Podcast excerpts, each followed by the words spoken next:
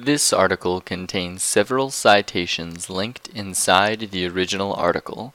To view these citations, please view the original article at anticapital0.wordpress.com. Penny Arcade.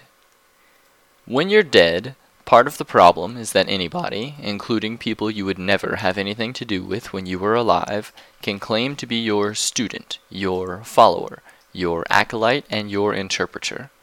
Any one of these can claim to have understood you better than all those others with whom you would or would not ever have had any contact. Anyone can claim to have understood you better than you understood yourself. When you're dead, no matter how secure the coffin, how thick the crypt, worms and beetles move in, take over, set up light housekeeping. Speaking of worms and beetles and pretenders setting up housekeeping, Yanis Varoufakis has taken time out from his busy schedule of raising money for his Democracy in Europe 2025 DiEM25 movement so he can keep to his busy schedule of raising money for his DiEM25 movement in order to write an introduction to the Communist Manifesto of Marx and Engels. Although on second thought, writing the introduction is probably part of his schedule for raising money.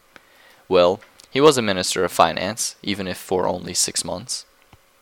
Anyway, The Guardian has printed a version of this introduction on its website.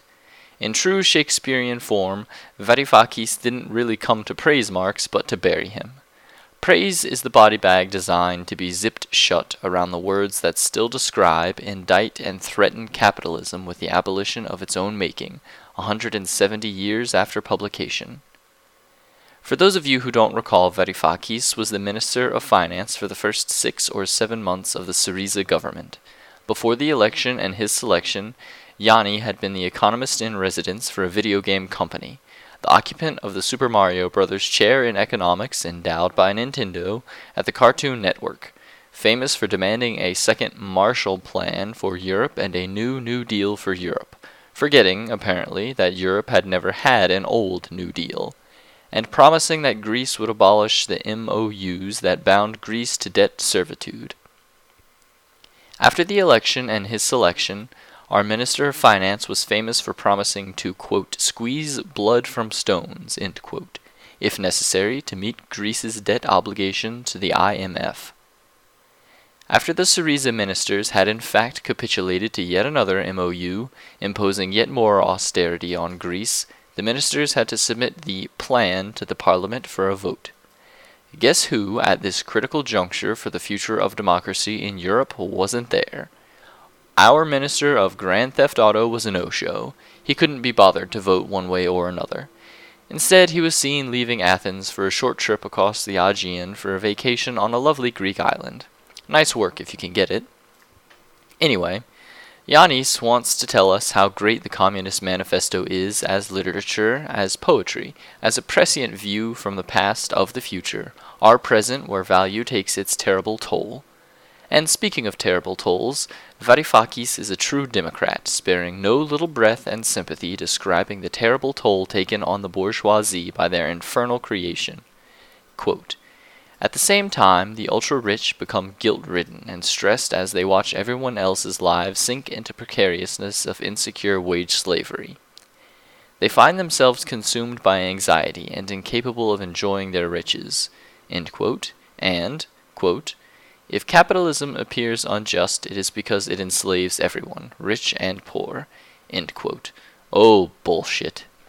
The bourgeoisie positively revel in the misery of others. Their ideology has from the get go justified the misery of others as a virtue for themselves.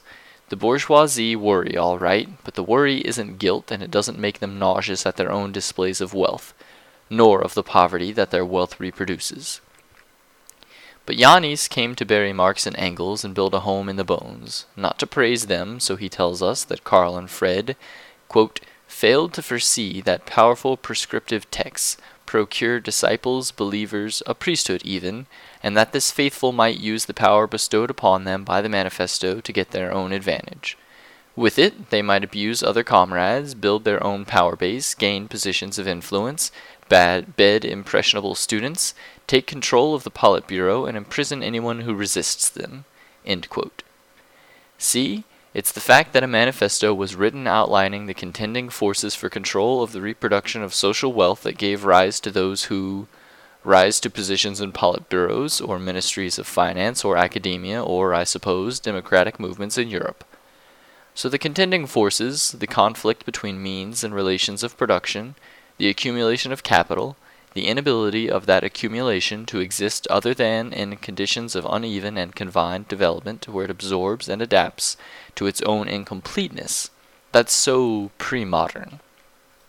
Our modernist knows that the analysis of the uneven and combined development, the conditions of accumulation, is the very force that prevents the successful overthrow of capitalism. In reality, this is nothing but another iteration of the nonsense that Marx and Engels are somehow responsible for the development of Stalinism. Wow, that's unique, isn't it? The Communist Manifesto did not cause the defeat in 1927 of the working class in China, or the defeat of the Spanish working class in the Spanish Civil War. The ideology of the Popular Front, the National Democratic Revolution, was not a response to Marx and Engels of 1848, but to the prospects of proletarian revolution in the 20th century. Varoufakis is no stranger to manifestos. There's one available through, in short, four page form or full nine page form, his website for his DiEM25 movement. If Yanis thinks that Marx and Engels and their manifesto are responsible for inspiring followers to take abrupt and even abusive actions, then have no worry, for his manifesto couldn't inspire anyone to do anything. While in the Guardian article, Yanis states, quote, We don't need vigils for our vanishing democratic sovereignty, end quote, his manifesto for DiEM25 is little more than a vigil for vanishing democratic sovereignty. There are more than 30 references to democracy and democratize in the long version of the manifesto. The European Union was an exceptional achievement, but it is disintegrating because of a lack of democracy, not because of the need to claw out more value from workers, not from the need to drive down the cost of labor power, but simply from the lack of democracy. Eurozone economies are being marched off the cliff because of a lack of democracy. The solution to all and everything is a, quote, surge in democracy, end quote. There is only a single mention of capitalism in the DiEM25 manifesto. The necessity of its continued existence is never challenged.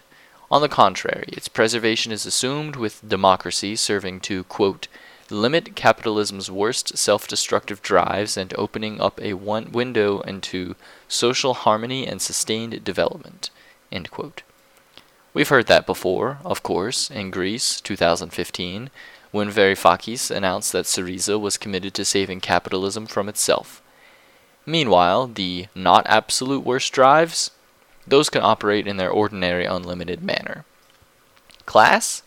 The DiEM25 manifesto heard of it, but not as described in the manifesto of Marx and Engels, where classes struggle for social dominance, where in capitalism that struggle is based in the organization of labor as wage labor and the means of production as private property not where the proletariat, the working class, because of its relation to the reproduction of capital, becomes the agent for the abolition of capital and the capitalist class. Not as Marx and Engels described the working class as the class that, in order to emancipate itself, must emancipate all others oppressed by the conflicts and limits of capital. Nope, none of that. The DiEM25 manifesto only proposes an, quote, egalitarian Europe that ends discrimination based on gender, skin color, social class.